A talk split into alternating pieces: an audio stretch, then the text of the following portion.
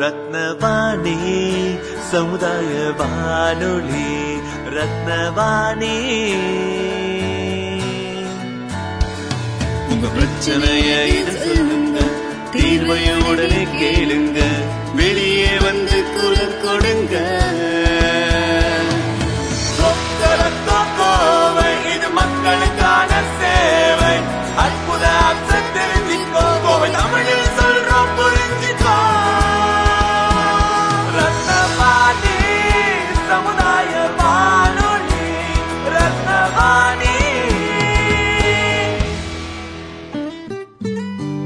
ரத்னவாணி தொண்ணூறு புள்ளி எட்டு சமுதாய வானொலி ஒலிபரப்பு கோவை ஈச்சனாரி ரத்தினம் கல்லூரி வளாகத்தில் இருந்து ஒலிபரப்பாகிறது.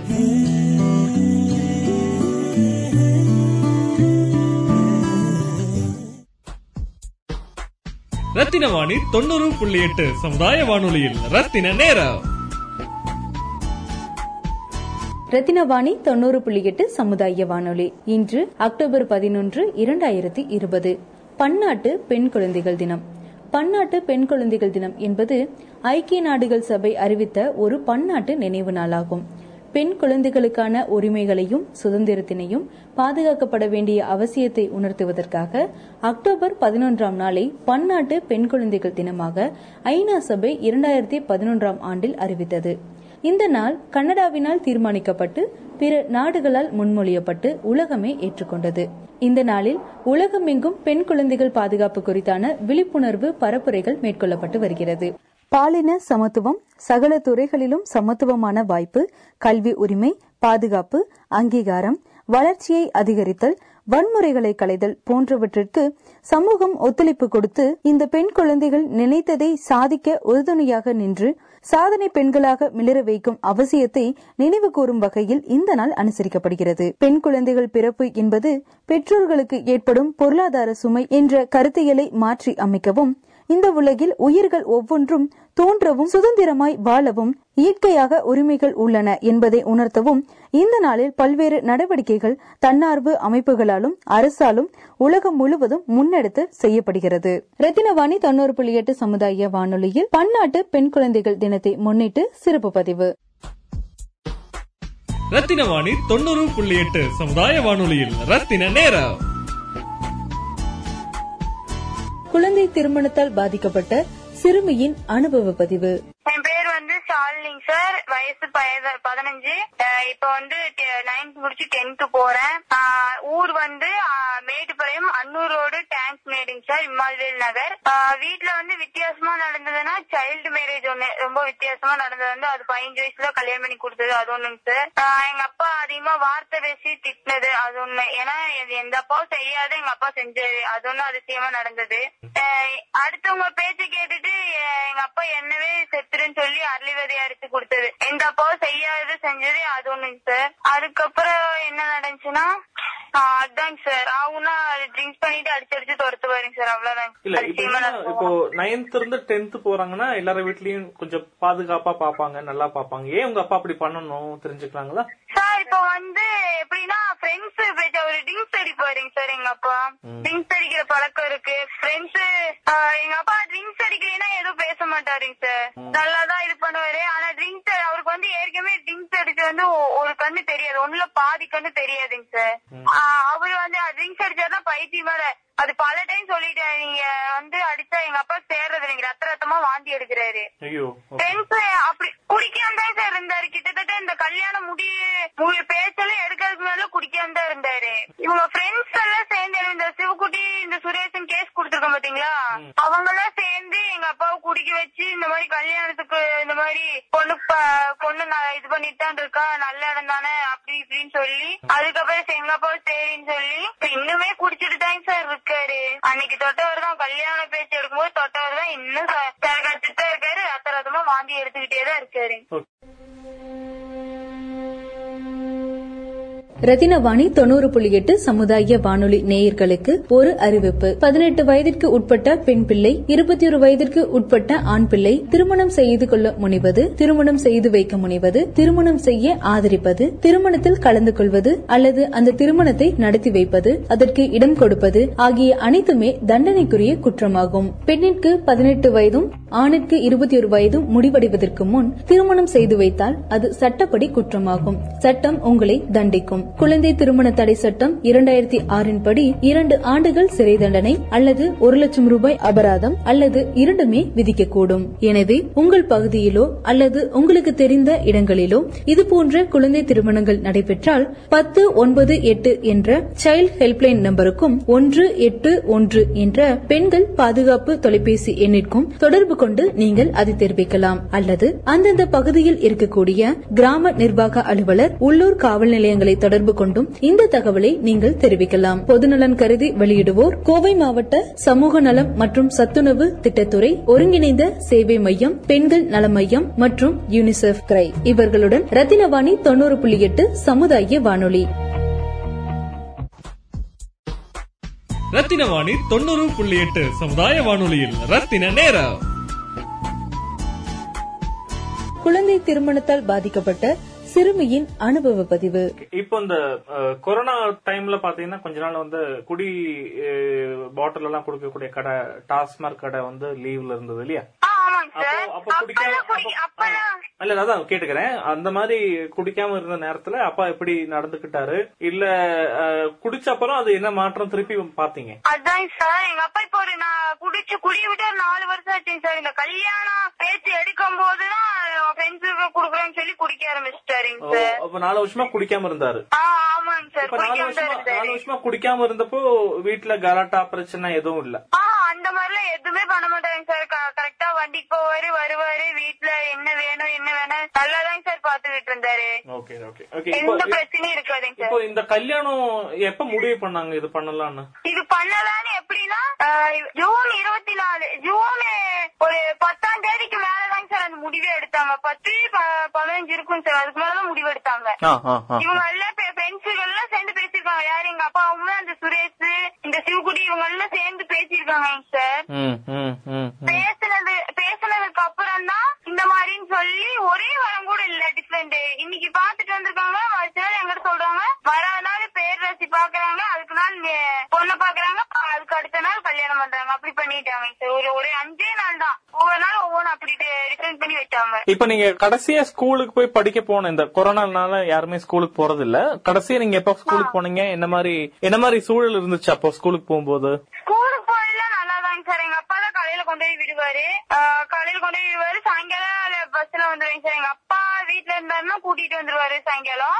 இல்லைன்னா நானே பஸ்ல வந்துருவேங்க சார் தனியாவே வந்து தனியாவே போயிட்டு தனியா வந்துடுவேங்க சார் ஸ்கூல்ல எப்படி இருக்கும்? ஸ்கூல்ல பிடிச்ச டீச்சர் யாரு? ஃப்ரெண்ட்ஸ் யாரு? உங்க லைஃப் ஸ்கூல் லைஃப் பத்தி சொல்லுங்க. ஸ்கூல் லைஃப் பாத்தீங்களா? ஆமா ஆமா ஆமா. ஸ்கூல் லைஃப் வந்து எப்படின்னா ரொம்ப ஜாலியான லைஃப்ங்க சார் வீட்ல இருக்கிற சந்தோஷத்தை விட எனக்கு ஸ்கூல் லைஃப் தான் சார் ரொம்ப இதா இருந்துச்சு. அங்க இருந்த எப்படின்னா ஃப்ரெண்ட்ஸ் இருக்காங்க டீச்சர்ஸ் டீச்சர் எங்க மிஸ் எல்லாம் எப்படின்னா நல்லா பாத்துக்குவாங்க நல்லா பேசுவாங்க. சிறு சிறு நல்ல செய்யறதுல விட மாட்டாங்க.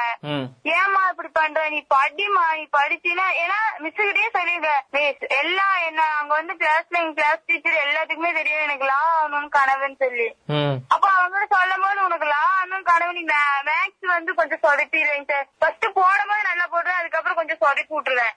நானே சொதப்பிக்குவேன் அப்ப திட்டுவாங்க நீங்க உனக்கு மேக்ஸ் குரூப் தான் அட்டன் பண்ணு நீ இப்படி சொல்லிட்டீங்கன்னா நீ எங்க லா ஆகுவ? அப்படின்னு சொல்லி சத்தம் போடுவாங்க. ஜாலியா இருக்கும் சார் ஒரு நிமிஷம் திட்டு வாங்கிட்டு அப்புறம் ஃப்ரெண்ட்ஸ் கூட சேர்ந்துட்டு ஏதோ ஒரு சேட்டை பண்ணாம மோடி வந்து மிஸ் திட்டுறது அதுக்கப்புறம் பாடம் படிக்கும் போது மிஸ் கிட்ட குறுக்கு கேள்வி கேக்குறதெல்லாம் நல்லா இருக்கும் சார்.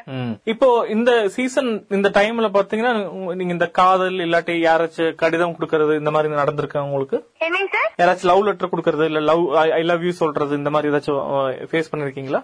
சார் அந்த அந்த மாதிரி தான் சார் நடந்து நான் வீட்ல வந்து சொன்னேங்க சார் ஓகே அந்த மாதிரி நடந்து வீட்ல வந்து எங்க அம்மாட்ட சொல்ல. எங்க அம்மா போய் எங்க பாட்டி சொல்ல எங்க பாட்டி போய் எங்க அத்தை சொல்ல எங்க அத்தை போய் எங்க மாமா சொல்ல எங்க மாமா போய் எங்க அப்பாட்ட சொல்ல. சொல்லி அதுக்கப்புறம் எங்க அப்பா வந்து சரியான சண்டையாயி யார் கூட- யார் கூட சண்டை? போட்டாங்க? அந்த சொந்த இது வந்து சொந்தக்கார பையன் சொந்தம் நெருக்கல சொந்தம் இல்ல ரொம்ப தூரத்து சொந்தங்க சார். Okay. பையன். லவ் பண்ண லவ் பண்ண டார்ச்சர் பண்ணிட்டு இருக்கான்னு வீட்டுல வந்து சொன்னேன் அதான் சரின்னு சொல்லி அதுக்கப்புறம் நீ ஸ்கூலுக்கு போக வேண்டாம் ஒண்ணும் போக வேண்டாம்னு அப்பா சொன்னாரு. அதுக்கப்புறம் முடிச்சு சொல்லிட்டு நீ ஸ்கூலுக்கு போ அப்படின்னு சொன்னாரு. நான் இருந்துட்டு என்னன்னா என்னப்பா ஒரு மாதிரியா சொல்ற. உனக்கு இதான் நிம்மதியா இருந்தா ஸ்கூலுக்கு போற இல்லைன்னா வேண்டாப்பா எதுக்குப்பா. மூஞ்சி ஒரு மாதிரியா வச்சுட்டு சொன்னாரு. போறேன்னா போ. ஏன்னா எங்க அப்பாவுக்கு போறதுக்கு இஷ்டம் இல்ல இப்போ போய் ஏதோ ஒரு பிரச்சனை ஆயிடுச்சுன்னா பிள்ளைக்கு ஏதோ பிரச்சனை ஆயிடுச்சுன்னா என்ன பண்றது? கொஞ்சம் லாங் தான் சார் எங்க வீட்ல இருந்து ஸ்கூலுக்கு வந்து கொஞ்சம் லாங் தான். கொஞ்சம் தூரம் நடந்து போகணும் அதுக்கு மெயின் ரோடு போய் தான் பஸ் ஏறி போகணும் ம். அதனால கொஞ்சம் லாங்குங்காட்டி எங்க அப்பா பயந்துட்டாரு. ஐயோ புள்ள இப்போ நம்ம தனியா தான் போயிட்டு வர நம்ம இருந்தா கூட விட்டுட்டு வருவோம். என்ன பண்றது? அப்படின்னு எங்க அப்பா கொஞ்சம் பயந்துட்டு சரி புள்ளைக்கு கனவு இருக்குல்ல. அந்த கனவு அவளுக்கு படிக்கணும்னு ஆசை. நம்ம ஏன் கெடுக்கணும்னு ஒரு மாதிரியா வச்சுட்டு சொன்னாரு. அந்த பயத்தோடய சொன்னாரு. போறேன்னா போமா வேண்டாங்களே. என் என்ன கஷ்டம் நீ இருக்க வேண்டாம்னு அப்பா சொன்னாரு.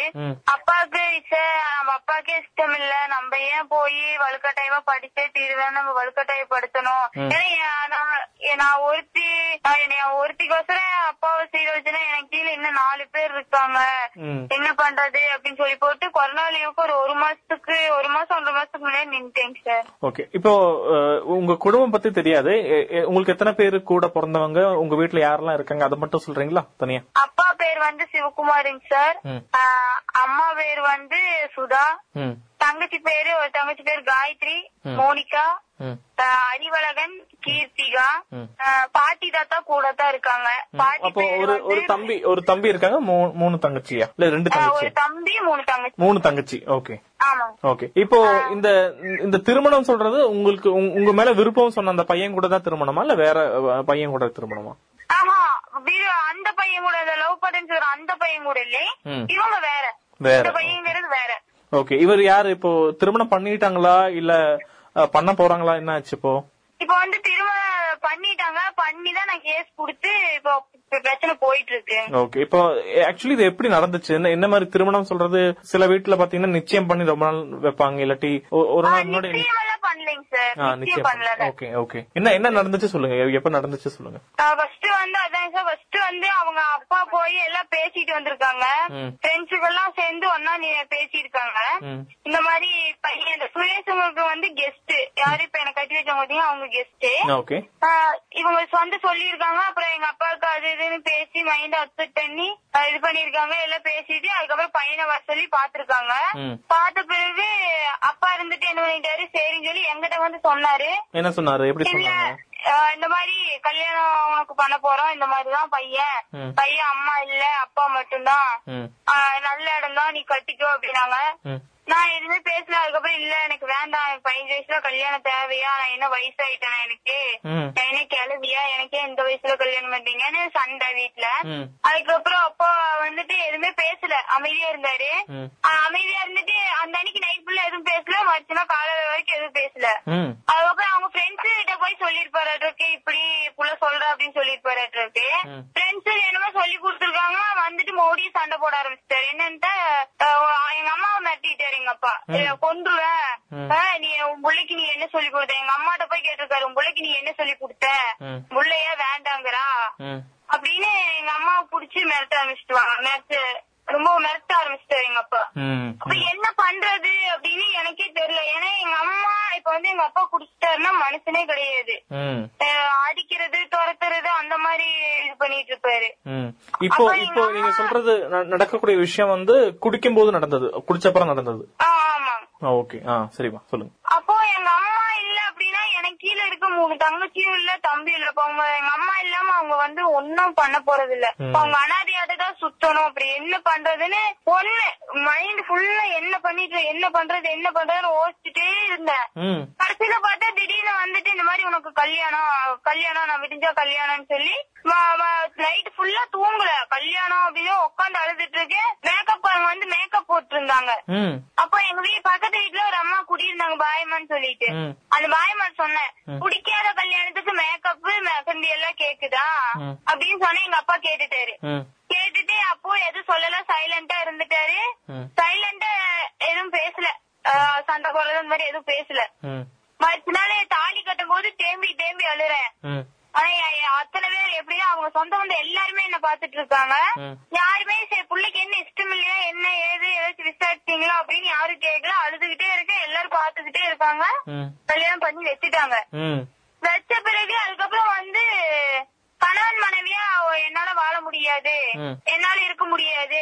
நான் இருக்கு இருக்கணும் நான் பிடிக்காம தான் கல்யாணம் பண்ணா எனக்கு வந்து வயசு வயசாகல. புள்ள பெக்கிற வயசு எல்லாம் கிடையாது. நான் இது புள்ள பெத்துக்கணும்? ம். நாளை இப்ப பெக்க முடியாது. அப்படின்னு சொல்லி சரியான சண்டை போட ஆரம்பிச்சேன் வீட்டுல ம் ம் ம். வீட்டுல சரி இந்த கல்யாணம் பண்ண அவங்க கிட்ட இந்த இதுக்கு சண்டை சண்டை போட்டுக்கிட்டே இருப்பேன். அந்த கல்யாணம் பண்ண சந்திரசேகர். அவரு வந்து சொல்ல அஹ் போய் போய் எங்க அப்பாட்ட வந்து சொல்ல. என்னன்னா அசிங்க தப்பு தப்பா சொல்லி தரேன் இந்த உங்க புள்ள அவன்கிட்ட பேசிட்டு இருக்கா இவன்கிட்ட பேசிட்டு இருக்கா அப்படின்னு. எனக்கு சரி ஏன்னா எங்க அப்பா எங்க ஸ்ட்ரெயிட்டா வந்து கேக்கல என்ன கேக்கலன்னா என்ன அவன்கிட்ட பேசிட்டு இருக்காம இவன்கிட்ட பேசிட்டு இருக்கியா அப்படியெல்லாம் எதுவுமே கேக்கல. எங்க அப்பா இருந்துட்டு என் புள்ளைய பத்தி எனக்கு தெரியும். என் புள்ள அப்படி பண்ண மாட்டா. அப்படின்னு சொல்லிட்டு எங்க அப்பா எங்கிட்ட கேக்கல. இந்த கணவன் மனைவியா வாழ்றது இல்ல உங்க புள்ள அப்படின்னு சொல்லி எங்க அப்பாட்டையும் வந்து சொல்லி இருக்கிறாரு ம் ம். எங்க அப்பாட்டே சொன்னானே எங்க அப்பாவுக்கு கோவம் வந்து ஃபர்ஸ்ட் ரெண்டு டைம் ஆன் பண்ணாரு. நான் எதுவுமே கணக்குல என்னால இருக்க முடியாதுன்னு இருக்க முடியாது அப்படித்தான் அப்படின்னு சொல்லிட்டு ஒரு ரெண்டு டைம் ஆன் பண்ணப்போ அப்படியே இருந்துட்டேங்க சார். மூணாவது டைம் வந்து கூப்பிட்டு அடி பிரிச்சு எடுத்துட்டாங்க எங்க அப்பா. எங்க அப்பாவும் சந்திரசேகர் இவங்க ரெண்டு பேரும் சேர்ந்து என்ன அடி சரியான அடி அடிச்சு அரளி விதை இருக்கு பாத்தீங்களா. அந்த அரளி விதைய அரைச்சு குடுத்துட்டாங்க குடிச்சிட்டு செத்துரு. கல்யாணம் பண்றதெல்லாம் எதுக்கு கல்யாணம் பண்றாங்க? கணவன் மனைவியா வாழ்றதுக்கு தான் கல்யாணம் பண்றது. இப்படி போய் பொம்மையாட்டு வீட்டு வேலை கரையோட வரக்கெல்லாம் கல்யாணம் பண்ணல. இது வந்து யார் கேக்குறாங்க? சந்திரசேகரங்கிறவங்க என்ன கேக்குறாங்க ஒரு டைம் என்ன கேட்டாரு? படுத்துட்டு போயிட்டு நான் நான் எப்படின்னா நான் கீழே படுப்பேன் அவர் கட்டல படுத்துக்குவாரு. சேர்ந்தெல்லாம் படுக்கும்போது கீ- நான் கீழே தான் படுத்துப்பேன். அப்போ ஒரு டைம் என்னன்னாரு சாப்பாடு செய்யறதுக்கு லேட் ஆயிடுச்சுங்க சார் கொஞ்சம் ஒரு கால் மணி நேரம் அவர் வரது ஒரு மணிக்கு வருவாரு லஞ்சுக்கு. கொஞ்சம் அப்பதான் அவர் கரெக்டா வரையில விசில் வந்துட்டு இருக்கு இவருக்கு கோவம் வந்துருச்சு.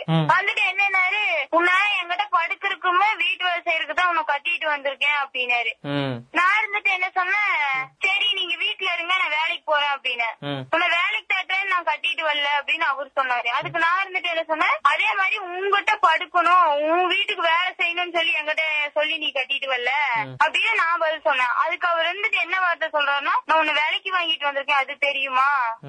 அப்படின்னு அவரு கேக்குறாரு என்கிட்ட. எனக்கு மைண்டே அப்செட் என்னடா இப்படி சொல்றான்னு சொல்லி அப்புறம் எங்க அப்பாட்ட சொன்னேன். என்ன நீ என்ன வேலைக்கு வித்துட்டியா என்னமோ இவன் சொல்றான் பணம் வாங்கிட்டு தான் நீ என்ன குடுத்தியாமோ அப்படின்னு எங்க அப்பாட்ட சரியான சண்டை. அப்புறம் எங்க அப்பா கூப்பிட்டு. அவங்கள எல்லாம் கூப்பிட்டு விசாரிச்சப்போ இல்லைங்க நான் அப்படி சொல்லவே இல்லைன்னு சாச்சாச்சு அதுக்கப்புறம் எங்க அப்பா அது இதுன்னு மிரட்டி அடிக்க போய் அதுக்கப்புறம் ஆமா நான் சொன்னேன். நான் சும்மா யதார்த்தமா தான் சொன்னேன் விளையாட்டு சொன்னேன் அப்படின்னு மழுப்பிட்டாங்க அப்புறம் எங்க அப்பாட்ட வந்து எப்படின்னா மூணு லட்சம் ரூபாய்க்கு எழுதி வாங்கிட்டு மூணு லட்சம் ரூபாய் வாங்கியிருக்கான்னு எழுதி வாங்கியிருக்காங்க. கையில மூணு லட்சம் ரூபாய் கடன் கேட்டது யார்கிட்ட? சிவகுட்டிங்கிறவங்க கடன் கேட்டு இருந்தாங்க சுரேஷ்ங்கிறவங்க கொடுத்துருக்காங்க எங்க அப்பனுக்கு. மூ எவ்வளவு மூணு லட்சம் ரூபான்னு சொல்லி மூணு லட்சம் ரூபாய்க்கு எழுதி வாங்கி எண்பத்தஞ்சாயிரம் ரூபாய் எங்க அப்பா கையில கொடுத்துட்டு ம். மிச்சம் ரெண்டு லட்சத்தி பதினஞ்சாயிரம் சிவகுட்டி வாங்கிட்டான். ம் ம் ம். சிவ- சிவகுட்டி வாங்கிட்டு கடைசியில மூணு லட்சம் ரூபாய் எங்க அப்பா தான் தரணும்னு பேப்பர்ல எழுதி வாங்கிட்டாங்க.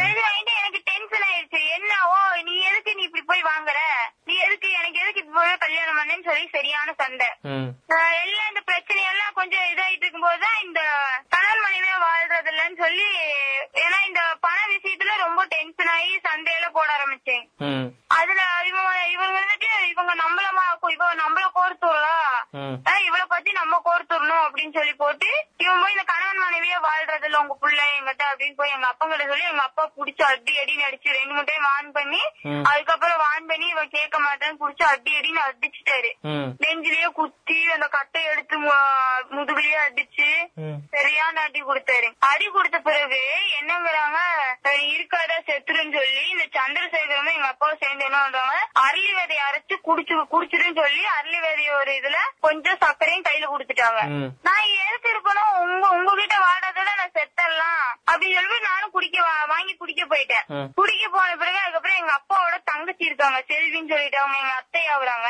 ம். அவங்க வந்துட்டு எங்க இல்ல எங்க அப்பா கல்ல இந்த சந்திரசேகர் அவர் மூணு பேத்து ஆஹ் வேண்டாம்டா குடிக்க சொல்லாத அது நம்ம புள்ளடா நம்ம புள்ள சொல்றானா ஏதாச்சும் காரணம் இருக்கும்டா நீ வேண்டாம்டா அப்படின்னு சொல்லி.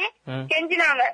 அப்ப நான் இருந்துட்டு நான் என்ன அவங்க சொல்லி நான் எது கேட்கணும் நான் குடிச்சிடுறேன் குடிச்சு செத்துறேன் நிம்மதியா இல்லாத வாழ்க்கை எனக்கு எதுக்கு ஏன்னா நிம்மதிங்க நிம்மதி இருந்தா தானே வாழ்க்கையில வாழ முடியும். நிம்மதியே இல்ல என் வாழ்க்கையில. நான் எதுக்கு உயிரோடு இருக்கணும் போய் செத்தா கூட நிம்மதியே பேயானாலும் நான் சுத்திட்டு போயிருவேன் அப்படின்னு சொல்லி எங்க அத்திட்டு சொல்லிட்டு இருக்கு எங்க அத்தை வந்து ஏ குடிக்காது இதுக்காக வாடி உன்னை பதினஞ்சு வருஷமா நான் வளர்த்தினேன். வேண்டாண்டி உனக்கு அவங்க எடுத்து உனக்கு உங்க அம்மா எவ்வளவு கஷ்டப்பட்டுடி உன்னை பெத்தா. ஏன்டி இப்படி பண்றேன் கால்ல விழுந்து அப்புறம் அள்ளி வேற சரி இந்தா அப்படின்னு சொல்லி எங்க அத்தை கையில் கொடுத்து எங்க அத்தை போய் கீழே ஊத்திட்டாங்க.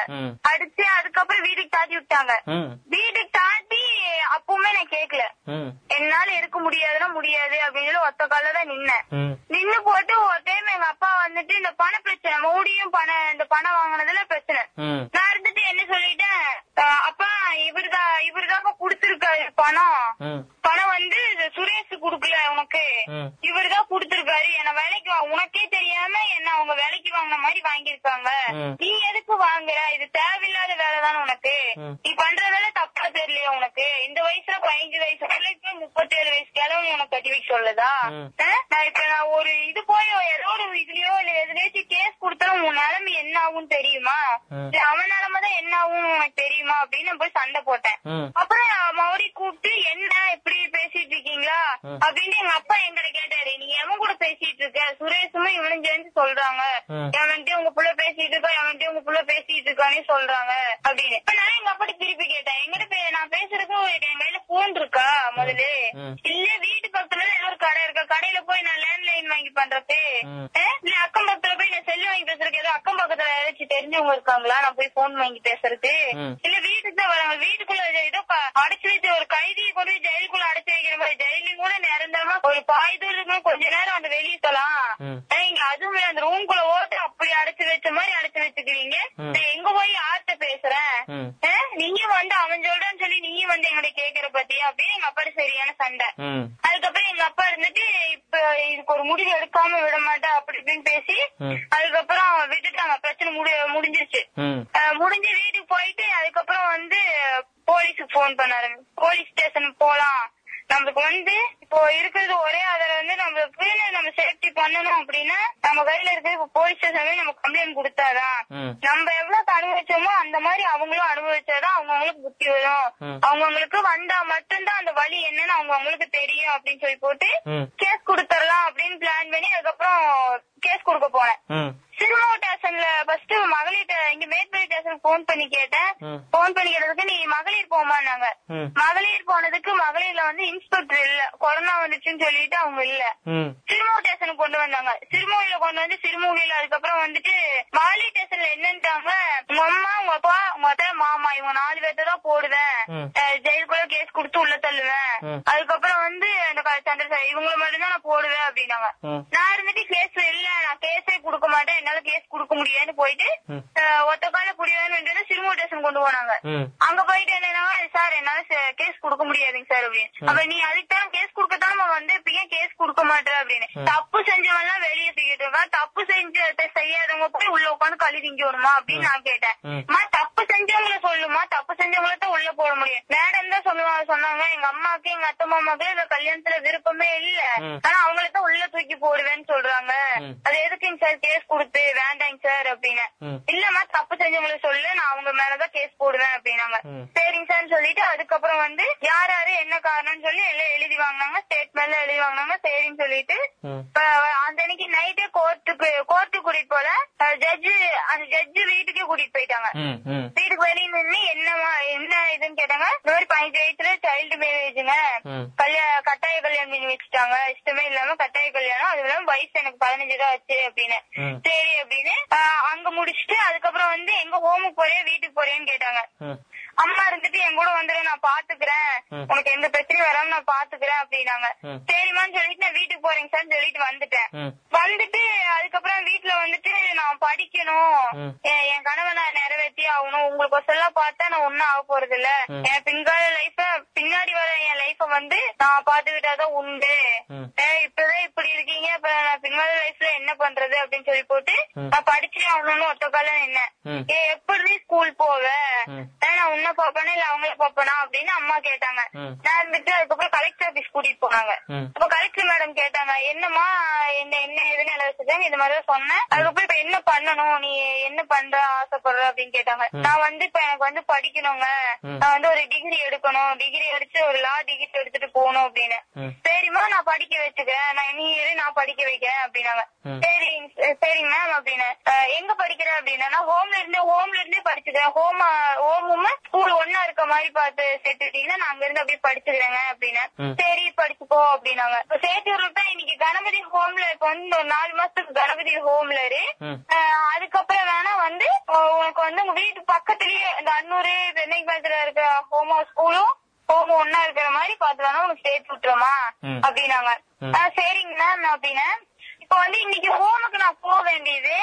அம்மாவோட அக்கா கூட பிறந்த அக்கா இறந்துட்டாங்க.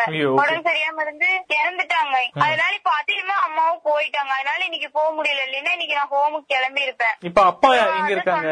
அப்பா அப்பா எங்க இருக்காங்க? அப்பா வந்து ஃபர்ஸ்ட் இங்க கேஸ் கொடுக்கும்போது சென்னையில இருந்தாரு.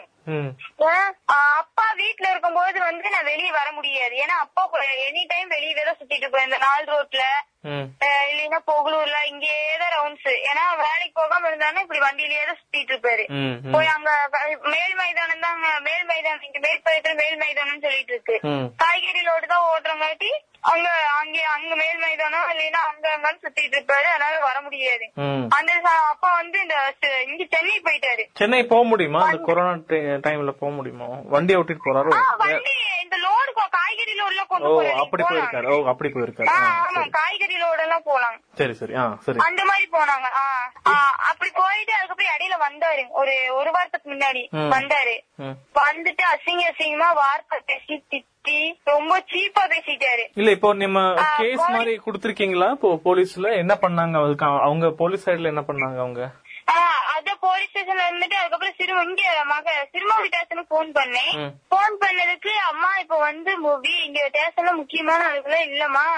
எல்லாம் ஒரு கேஸ் பிடிக்கிறதுக்கோசரம் போயிருக்காங்கம்மா அப்படின்னாங்க. சரிங்க சார் நீ வேணா மேற்படி ஸ்டேஷனை பண்ணுமா கான்டாக்ட் பண்ணுமா. நாங்க வேணா வந்துடுறோம் அப்படின்னாங்க.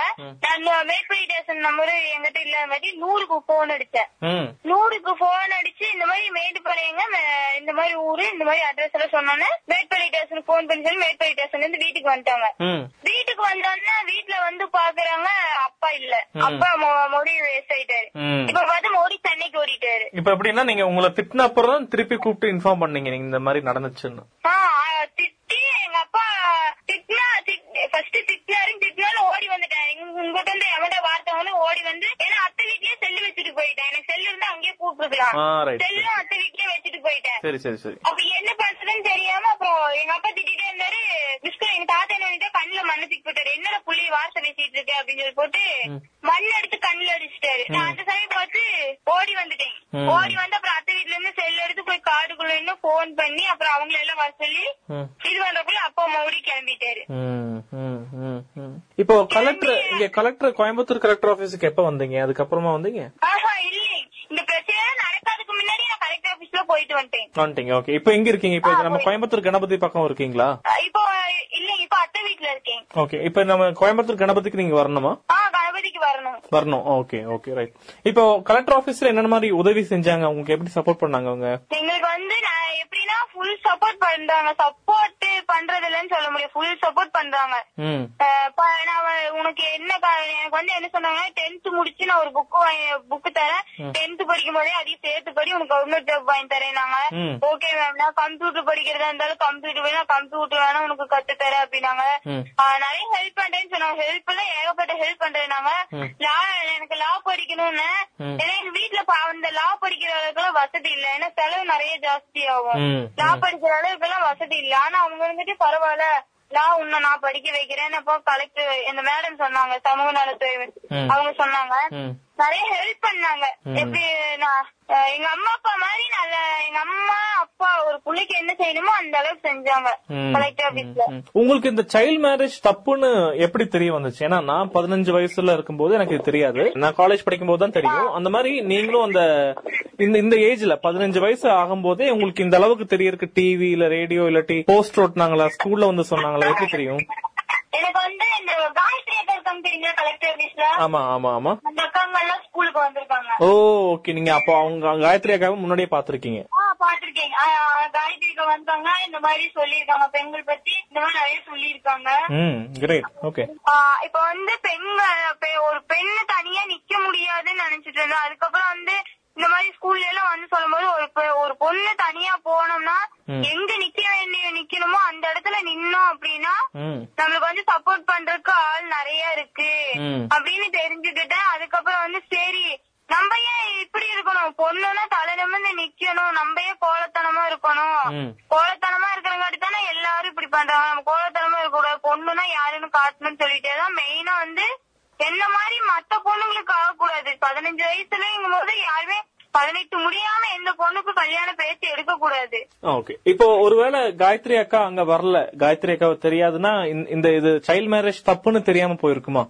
தப்பு. ஆமா தெரியாம போயிருக்கும். ஐயோ ஓகே அப்போ நீங்க படிச்ச எந்த தெரியாம போயிருக்கு அப்படின்னா தெரிஞ்சிருக்கும். அப்படின்னா ஸ்கூல்ல வந்து எங்க மேம் சொல்லி சொல்லு சொல்லுவாங்க. மேடம் பேரு? டீச்சர் அவங்கள சொல்லி தருவாங்க. எந்த மேம் மேம் பேரு பேர் வந்து பே- சசிகலான்னு சொல்லிட்டு. சசிகலா மேம் வந்து சொல்லிருக்காங்க உங்களுக்கு.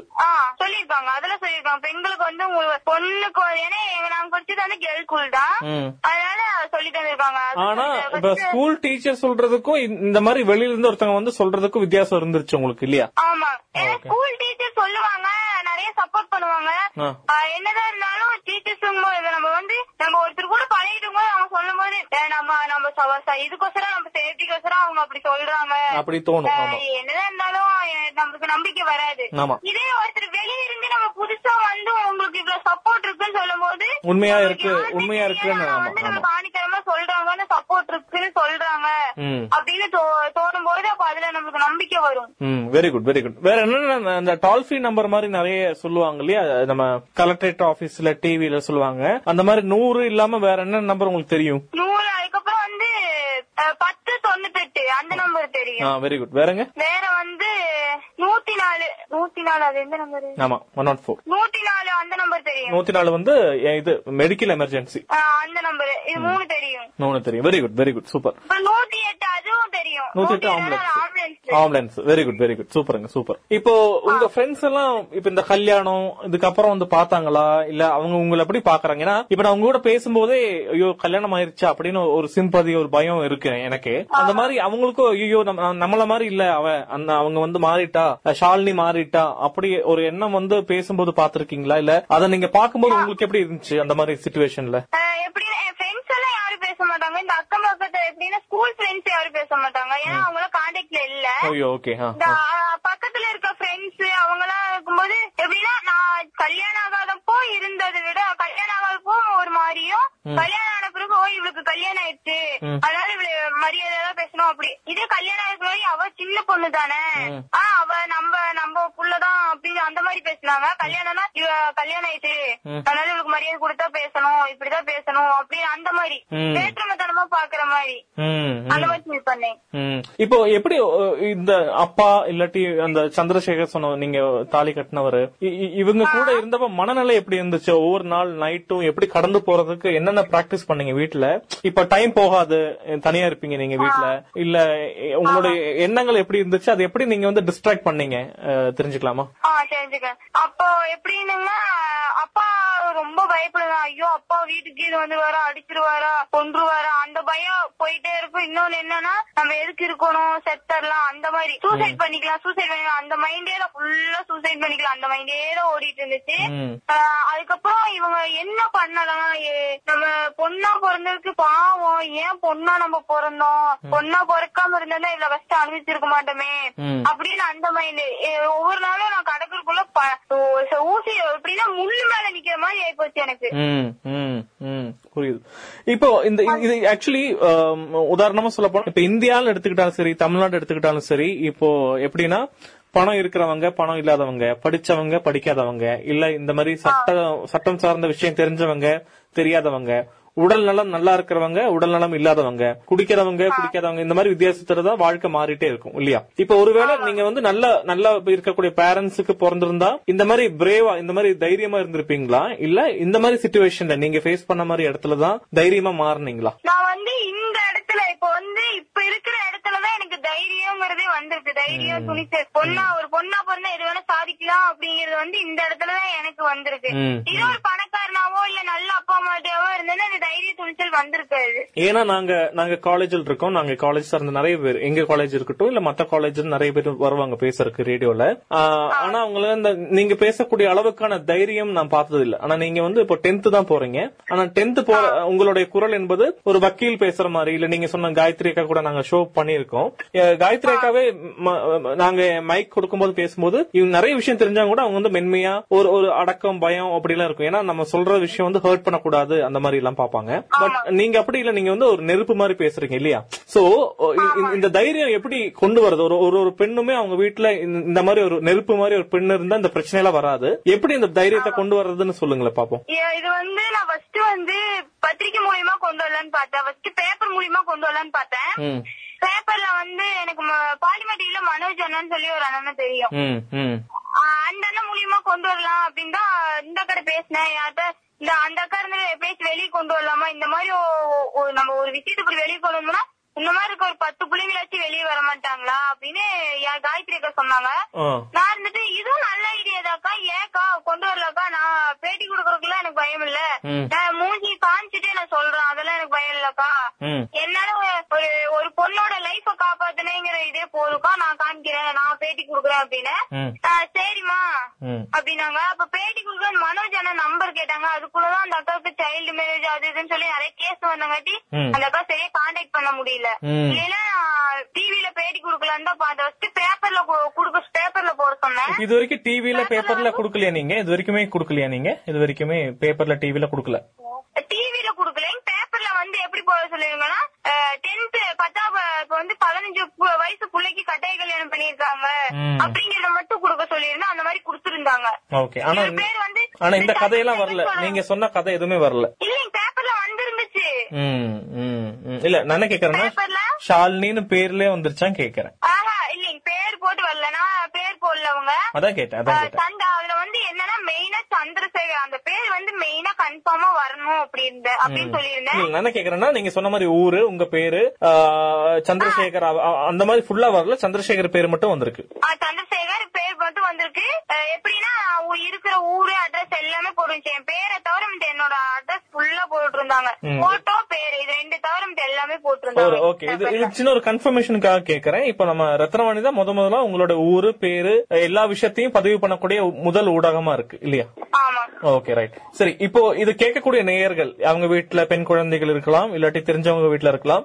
இது கேட்கக்கூடிய நேயர்கள் வந்து பெண் குழந்தைகிட்ட சொல்ல வேண்டிய விஷயமா நீங்க என்ன சொல்லுவீங்க? என்ன என்னென்ன விஷயம் நடக்கணும் நடக்க கூடாது எதெல்லாம் கத்துக்கணும் கத்துக்க கூடாதுன்னு நீங்க கொஞ்சம் சொல்ல முடியுமா? ஆ என்ன சொல்றேன்னா ஃபர்ஸ்ட் வந்து பெத்தவங்களுக்கு தான் சொல்றேன். ஏன்னா பதினஞ்சு வயசுல ஒரு குழந்தைக்குங்கிறது வந்து அது வந்து ஒரு ஜாலியா இருக்க வேண்டிய வயசு. எப்படின்னா ஒரு ஸ்கூல் போயிட்டு ஃப்ரெண்ட்ஸு கூட ஜாலியா இருக்க வேண்டிய வயசுல நீ கல்யாணம் பண்ணிக்கணும் அப்படிங்கறது வந்து ஃபர்ஸ்ட் வந்து பதினெட்டு வயசாகாம ஒரு குழந்தை கல்யாணம் பண்றதே தப்பு. அது வந்து தப்பு. ஆமா. ஆமா. ஆண்களுக்கு வந்து இருபத்தோரு வயசு பெண்களுக்கு பதினெட்டு வயசு சொல்றாங்க. பதினெட்டு வயசு. பதினெட்டு முடிஞ்சு கல்யாணம் முடிஞ்சுதான் கல்யாணம் பண்ணும். ஆமா ஆஹ் அதனால வந்து ஒரு பெண்ணுக்கு பதினெட்டு ஆகாம ம். பெத்தவங்க வந்து செய்யறது ஃபர்ஸ்ட் தப்பு என்னன்னா நீங்க பெத்தீங்க சரி நீங்க தான் குழந்தை வேணும்னு பெற்றிருக்கீங்க அப்போ அந்த குழந்தைய எப்படி வளர்க்கணுமோ வளங்க. யாரு வேண்டாங்கிறத வளர்க்கறத பத்தி யாரும் தப்பா சொல்ல போறது இல்ல. ஆனா அந்த குழந்தைய நீ உங்க அந்த பிள்ளைக்குன்னு தனியா கனவு இருக்கும் உங்களுக்குன்னு தனியா கனவு இருக்கும். ஆனா உங்க கனவுக்கு உங்க ஆசைக்கும் உங்க குழந்தைங்களோட லைஃப வேஸ்ட் பண்ணாதீங்க. அதான் நான் சொல்றேன். ஏன்னா நான் அவங்களுக்கு கனவு இருக்கும். புள்ள அப்படி இருக்கணும் இப்படி இருக்கணும் கல்யாணம் பண்ணணும். ஏன்னா எங்க அப்பா கல்யாணம் பண்ணி வைக்கணும் அப்படின்னு ஒரு கனவு இருந்தது. என் புள்ள நல்லா படிச்சு பெரியவனா என் பிள்ளைக்கு நான் நல்ல இடத்துல கல்யாணம் பண்ணணும். அந்த ஒரு கனவுலதான் எங்க அப்பா இருந்துட்டு என்ன பண்ணாரு? ஃப்ரெண்ட்ஸு பேச்சு கேட்டு சொன்னாங்கன்னு சொல்லிட்டு ஃப்ரெண்ட்ஸு பேச்சு கேட்டு கல்யாணங்கிற விஷயத்த வேண்டாங்க வேண்டாங்க என் லைஃப்ல திணிச்சாங்க ம். இப்போ அதனாலதான் நான் எங்க அப்பா அதான் கொஞ்சம் கூட அஞ்சல எங்க அப்பான்னு பாக்கல பாத்தரலாம் நீ அப்பனா புள்ளையன்னு பார்த்தலாம் எங்க அப்பங்கிட்டயே நான் மோதி இப்ப நான் ஜெயிச்சுட்டு வந்து எனக்கு என்ன சேஃப்டி பண்ண முடியுமோ அந்த அளவுக்கு சேவ் பண்ணிட்டு நான் ராணி மாதிரி உட்காந்துருக்கேன். எனக்கு எந்த பிரச்சனையும் இல்லாம ஜாலியா உட்காந்துட்டு இருக்கேன். எனக்கு எனக்கு என்ன எனக்கு பிரச்சனை பண்ணவங்க எல்லாம் இப்ப உள்ள தள்ளிட்டு நான் எனக்கு ஏன்னா நான் பட்ட கஷ்டம் அவங்களும் படணும். நான் வந்து ஒரு பொண்ணுனா எப்படி இருக்கணும்? இப்ப வந்து பொண்ணுக்கும் ஆணுக்கும் சம உரிமைன்னு சொன்னாங்க. ஆனா இப்ப வந்து எப்படின்னா நம்ம ஊர்ல எத்தனையோ பேர் சொல்றாங்க பொண்ணுக்கும் ஆணுக்கும் சமம் அப்படின்னு. ஆனா ஒரு வீட்டுக்குள்ள நம்ம வந்துட்டோம் அப்படின்னா பொண்ணுனா சமையல் கட்டு சமையல் கட்டோட தான் இருந்துக்கணும். ஆயிரம் தான் படி படி படிச்சாலும் சரி. வந்து என்ன சொல்லுவாங்க நீ பொண்ணுனா நீ சமையல் கட்டோட தான் இருந்துக்கணும். ஆம்பளை போய் எங்க வேணா சுத்திட்டு வரும் ஆனா பொண்ணுன்னு நீ சமையல் கட்டோட தான் இருந்துக்கணும் அப்படின்னு சொல்லியிருக்காங்க. ஆனா அப்படி சமையல் கட்டுல சமையல் கட்டோட இருக்கிறப்ப பொண்ணு கிடையாது. ஒரு பொண்ணுனாலே எது வேணா சாதிக்க முடியும் என்ன வேணா பண்ணலாம். பண்ணாம இருக்க முடியாது. பண்ணணும்னு நினைச்சா அந்த பொண்ணு செய்வா. ஏன் செய்யாம இருக்கா அப்படின்னா நம்ம அப்பா அம்மாக்கு ஏதோ அவ வந்து ஆம்பளைங்க ஒரு பையன் எடுத்துட்டா போ என்ன ஏது அப்படின்னு சொல்லிட்டு அவங்க முடிவு எடுத்துட்டு போயிருவாங்க அவ்வளவு சீக்கிரத்துல. ஆனா ஒரு பொண்ணு வந்து ஓசி ஒவ்வொரு விஷயம். இது செஞ்சா நல்லதா இருக்குமா? இது செஞ்சா நல்லதா இருக்குமா? இல்ல கெட்டதா இருக்குமா? நம்ம அப்பா அம்மாவுக்கு நல்லதா அமையுமா? இல்ல கெட்டதா முடியுமா? இது வந்து இப்ப வந்து பசங்க அவங்களுக்கு இருக்க சேஃப்டி தான் பாப்பாங்களே தவிர ஆனா பொண்ணுன்னா நம்ம சுத்தி எத்தனை பேர் இருக்காங்க? அவங்களுக்கு வந்து எந்த பிரச்சனையும் இருக்காதா? எந்த பாதிப்பு இருக்காதா அவங்களுக்கு? அப்படின்னு வந்து அவங்க சுத்தி இருக்கிறவங்களையும் ஒரு பொண்ணு யோசிக்க வேண்டியது இருக்கும். ஆமா. இப்போ இப்ப நீங்க சொல்ற மாதிரி அந்த யோசிக்க வேண்டி இருக்கும் இல்லாட்டி அதுக்கு ஏதாச்சும் பாதிப்பு வந்தா நீங்க சொல்ற மாதிரி நூறு நம்பர் கூப்பிடுவோம் இல்லையா? போன் நம்பர் கூப்பிடுவோம். ஊருக்கு கூப்பிடலாம் மெயினா வந்து பத்து தொண்ணூத்தெட்டு. அந்த நம்பருக்கு மெயினா கூப்பிடலாம். சரி நான் என்ன கேக்குறேன்னா நீங்க போலீஸ் தேடி போனீங்க. அங்க நீங்க சந்திச்ச ஒரு ஒரு டிசப்பாயின்மெண்ட் ஆன எதிர்பார்க்கவே இல்லை. இப்படி இப்படி எல்லாம் பேசுறாங்களே அப்படின்னு ஷாக்கான தருணம் இருக்கா போலீஸ் ஸ்டேஷன்ல இருக்கு. என்ன எப்படின்னா எங்க அப்ப எது நான் சாக்கான அப்படின்னா தப்பு செஞ்சவங்கள தூக்கி உள்ள போட மாட்டேன். தப்பு செய்யாதவங்கள தான் தூக்கி உள்ள போடுவேன் அப்படின்னு சொன்னது வந்து கொஞ்சம் இதாச்சு மைண்ட் அப்செட் ஆச்சு. என்ன பெரிய இதால பேசிட்டு இருக்காங்க அவங்க தப்பு செஞ்சவங்களை எல்லாம் தூக்கி உள்ள போடுவேன். தூக்கி போட மாட்டேன். தப்பு செய்யாதவங்கள தான் தூக்கி உள்ள போடுவேன்னு சொல்றாங்க அப்படின்னு சொல்லி கோவம் அது வந்துச்சு. அத அந்த விஷயம் அந்த விஷயம் அந்த விஷயம் அதான் அதாம்மா அந்த விஷயம் சொன்ன அந்த மதிப்புக்குரிய அந்த மேடம் பேர் தெரிஞ்சுக்கலாமா? அந்த பேர் ம- மேடம் பேட்ச்ல குத்தி இருந்தாங்களா அந்த பேட்ச்ல அப்புறம் இன்னொரு மேடம் இருந்தாங்க அந்த மேடம் பேர் தெரியல. அப்போ வந்து நான் வந்து ரொம்ப அப்செட் ஆயிட்டேன். எப்படின்னா அவ போலீஸ் ஸ்டேஷன்ல போய் பேசுறதுக்கு எல்லாம் தைரியமா தான் பேசிட்டு இருந்தேன். இவங்க இந்த வா எங்க அம்மாவை எங்க மாமா எங்க அத்தை மூணு கூப்பிட்டு வச்சு இவங்களை தான் போடுவேன்னு சொன்னப்போ அழுக என்ன அறியாம நான் அழுக ஆரம்பிச்சேன். அப்போ அந்த சமயத்துல நான் என்ன வச்சுன்னா ஒரு என்ன ஒரு பொண்ணுனா எது வேணா சாதிக்கலாம். அப்படி எப்படி அவங்க அவங்க சொன்னாங்க. எல்லாமே வெறும் கதை தான் பொண்ணுனா இப்படித்தான் நம்ம இருந்துக்கணும். ம். அவங்க நம்ம அடுத்தவங்க சொல்றத நம்ம கேட்டுட்டு இருந்துக்கணும். ஆனா நம்மளே சுய முடிவு நம்ம எடுத்தோம்னா நம்மளுக்கு இந்த நிலைமை தான். இப்ப நம்ம வீட்டுக்கு போக முடியாம எங்கேயும் போக முடியாம நடுத்தர இருந்துக்கிட்டு தான் நிலைமை அப்படின்னு யோசிச்சேன். அதுக்கப்புறம் தான் ஸ்டேஷன் மூலியமா போய் இல்ல சப்போர்ட் பண்ற கால் இருக்கு. நம்ம ஏன் தைரியத்தை விடணும்? தைரியத்தை விடக்கூடாது அப்படின்னு சொல்லி. துணிச்சலா நிக்க ஆரம்பிச்சு அதுக்கப்புறம் கேஸ் எல்லாம் போட்டு நான் எல்லாம் ச- பிரச்சனை எல்லாம் பிரச்சனை முடிஞ்சிருச்சு. முடிச்சிட்டேன் எல்லா பிரச்சனையும். வெரி குட் வெரி குட் இப்போ நம்ம அந்த சந்திரசேகர் சொல்லக்கூடிய அந்த பெரிய மனுஷன் என்ன பண்ணிட்டு இருக்காரு? அவர் அரெஸ்ட் பண்ணாங்களா? இல்ல அந்த பெரிய மனுஷன் பின்னாடி ஜெயிலுக்குள்ள இருப்பாரு. அரெஸ்ட் பண்ணிட்டாங்களா அவங்கள? அரெஸ்ட் பண்ணிட்டாரு. அப்புறம் அந்த சுரேஷ். அவங்க ரெண்டு பேரை தான் அரெஸ்ட் பண்ணிருக்காங்க இன்னும் நாலு பேர் இருக்காங்க. இந்த சிவகுட்டி எங்க அப்பா அதுக்கப்புறம் இந்த மீனா மீனா மேனகா இவங்க நாலு பேர் அட்ரஸே இல்ல. எங்க இருக்காங்கன்னே தெரியல. மீனா மேனகா யார் அவங்க? என்ன பண்ணாங்க அவங்க? மீனா சுரே மீனாங்கிறவங்க வந்து சுரேஷோட ஒய்ஃப் ஓ அவங்களும் இதுக்கு உதவி பண்ணிருக்காங்க ஆமாங்க அவங்களும் இதுல உள்ளாளு ரைட் ஓகே மனசு தளரோட வேண்டாம். இதெல்லாம் சாதாரணமான விஷயம். இது இருந்தாலும் காயத்ரிக்கா கிட்ட சொல்லுங்க. நாங்க எங்களுக்கு ஏதாவது உதவி செய்ய முடிஞ்சா நாங்க பண்றோம். டைம் இருக்கும்போது முடிஞ்ச ரத்தனம் கல்லூரிக்கு வாங்க. இங்க லைப்ரரி எல்லாம் இருக்கு படிக்கலாம். ஏதாச்சும் பெரிய பெரிய டீச்சர்ஸ் கூட பேராசிரியர் கூட பேசணும். உங்களுக்கு சட்டம் சார்ந்த உதவி வேணும்னாலும் எனக்கு தெரிஞ்ச நிறைய லாயர்ஸ் இருக்காங்க. நமக்கு அதை பேச வைக்கலாம். நீங்க எங்கிட்ட சொன்னீங்கன்னா அந்த லாயர் பேசுறத ரேடியோல சேர்த்தே போடுறேன். சரியா? அப்ப நம்ம உங்களுக்கும் தெரியும் மத்தவங்களுக்கும் தெரியும் இல்லையா? எனக்கு ஒரு ஹெல்ப் பண்ணுவீங்களா? முயற்சி பண்றேன் சொல்லுமா ப்ளீஸ் என்னன்னா இப்போ நான் பேச நான் எப்படி உங்ககிட்ட பேசுறேன் அது வந்து எல்லாருமே கேக்குற மாதிரி பண்ண முடியுமா? இது ஆக்சுவலி எங்க ரேடியோ வந்து ரெண்டாயிரம் பேர் பக்கம் கேக்குறாங்க. மேட்டுப்பாளையம் கேக்குறாங்க நிறைய பேரு. இப்ப நாங்க என்ன பண்ணுவோம்னா இதே இதே நாங்க எடிட் பண்ணிட்டு வாட்ஸ்அப்ல காயத்ரி அக்கா மாதிரி பெரியவங்க கிட்ட கொடுக்கும்போது அவங்க அவங்க குரூப் இருக்கும் இல்லையா? தமிழ் தெரிஞ்ச குரூப் எல்லாம் இருக்கும்ல. அவங்களுக்கு போடுவோம். இது மட்டும் இல்லாம நம்ம நம்ம நாங்க பேசுற ரேடியோ பேர் ரத்னவாணி ரேடியோ இந்த ரேடியோ வந்து டெல்லி லெவல்ல நிறைய பேர் கேக்குறாங்க. அப்போ அவங்களுக்கு இங்கிலீஷ்ல டைப் பண்ணிட்டு உங்களை மாதிரி கதை உங்களுக்கு மட்டும் இல்ல நார்த் இந்தியால சவுத் இந்தியால அப்புறம் ஈஸ்ட் இந்தியால வெஸ்ட் இந்தியால எல்லா இடத்துலயும் நடக்குது இந்த மாதிரி பிரச்சனை. அப்ப நான் சொல்றது தமிழ்நாடு மட்டும் இல்ல சவுத் இந்தியா சொல்றது கேரளா நடக்குது தமிழ்நாடு நடக்குது. ஆனா கொஞ்சம் கம்மியா ஜாஸ்தியா மாறிட்டே இருக்கும் பட் நடக்குது. நடக்காம இல்ல. ஓகே ஆமா. ஆனா என்ன பிரச்சனைனா இப்ப காயத்ரி அக்கா கிட்ட கேட்டா தெரியும். அவங்க நிறைய பேர் வந்து அவங்க பக்கத்து வீட்டுக்காரங்க போன் பண்ணாதான் தெரியும். குழந்தை திருமணம் நடந்துட்டு இருக்குன்னு ஆனா நீங்க பண்ண விஷயம் வந்து கொஞ்சம் வித்தியாசமானது. உங்களுக்கு நடந்து முடிஞ்ச அப்புறம் நீங்க அதுக்கப்புறம் போலீஸ் ஸ்டேஷன் போனது மிகப்பெரிய தைரியம். அது பாராட்ட வேண்டிய விஷயம். சோ நன்றிமா பாய்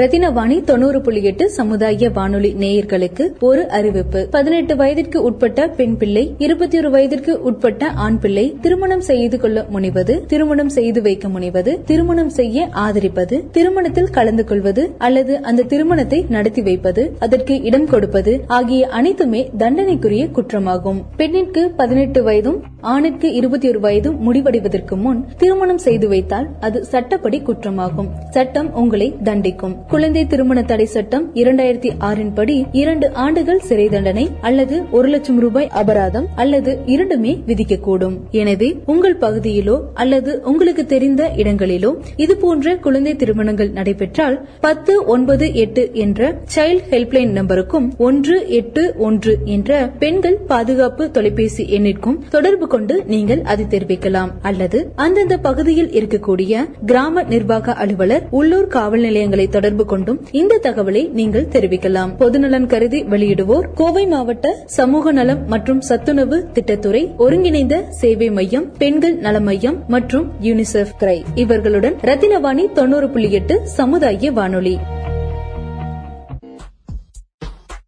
ரத்தினவாணி தொண்ணூறு புள்ளி எட்டு சமுதாய வானொலியில் ரத்தின நேரம். ரத்தினவாணி தொண்ணூறு புள்ளி எட்டு சமுதாய வானொலியில் பன்னாட்டு பெண் குழந்தைகள் தினத்தை முன்னிட்டு சிறப்பு பதிவு. என்னுடைய பெயர் ரோசி சுஜாதா. நான் கிரை யூனிசெப் நிறுவனத்தின் மாநில கண்காணிப்பு மற்றும் மதிப்பீட்டு மேலாளராக பணிபுரிகிறேன். பதினெட்டு வயதிற்கு முன் திருமணம் என்பது மனித உரிமையின் அடிப்படை மீறலாகும். கல்வி வன்முறையிலிருந்து விடுதலை இனப்பெருக்க உரிமைகள் பாலியல் சுகாதார பராமரிப்பு வேலைவாய்ப்பு இயக்க சுதந்திரம் மற்றும் ஒருமித்த திருமணத்திற்கான உரிமை உள்ளிட்ட பல மனித உரிமைகளை மீறுகிறது குழந்தை திருமணம். பெண்களின் பங்களிப்பு மற்றும் பங்கேற்பினை குறைத்து மதிப்பிடும் அமைப்புகள் அவர்களின் வளர்ச்சி மற்றும் மாற்றத்திற்கு தடையாக அமைகின்றன. பெற்றோர்கள் அவர்களது பிள்ளைகளை இளவயதில் திருமணம் செய்து கொடுக்காமல் அவர்களது கல்விக்கு முன்னுரிமை அளிக்க வேண்டும். இளம் பெண்களை குடும்பத்திற்கு ஒரு சுமையாக பார்க்கக்கூடாது வளரிளம் பெண்கள் பல்வேறு கனவுகளை சுமந்து கொண்டிருப்பார்கள். ஆகவே அவர்களின் கனவுகளை பின்பற்ற அனுமதிக்க வேண்டும். அதற்கு அவர்கள் மனம் உடல் மற்றும் ஆன்மாவில் ஆரோக்கியமாக திகழ்வதற்கேற்ற சூழலை உருவாக்கி கொடுப்பது அவசியமாகும். குழந்தை திருமணத்தின் அவலத்தினை ஒரு சில வரிகளில் பகிர்ந்து கொள்ள விரும்புகிறேன். தலை நிமிர்ந்து நடக்க துடிக்கும் வேளையில் கழுத்தில் சங்கிலி அணிந்து தலைகுனிய வைத்தாயே. வானம் பார்க்க துடிக்கும் கண்களை பூமி பார்க்க சபித்தாயே.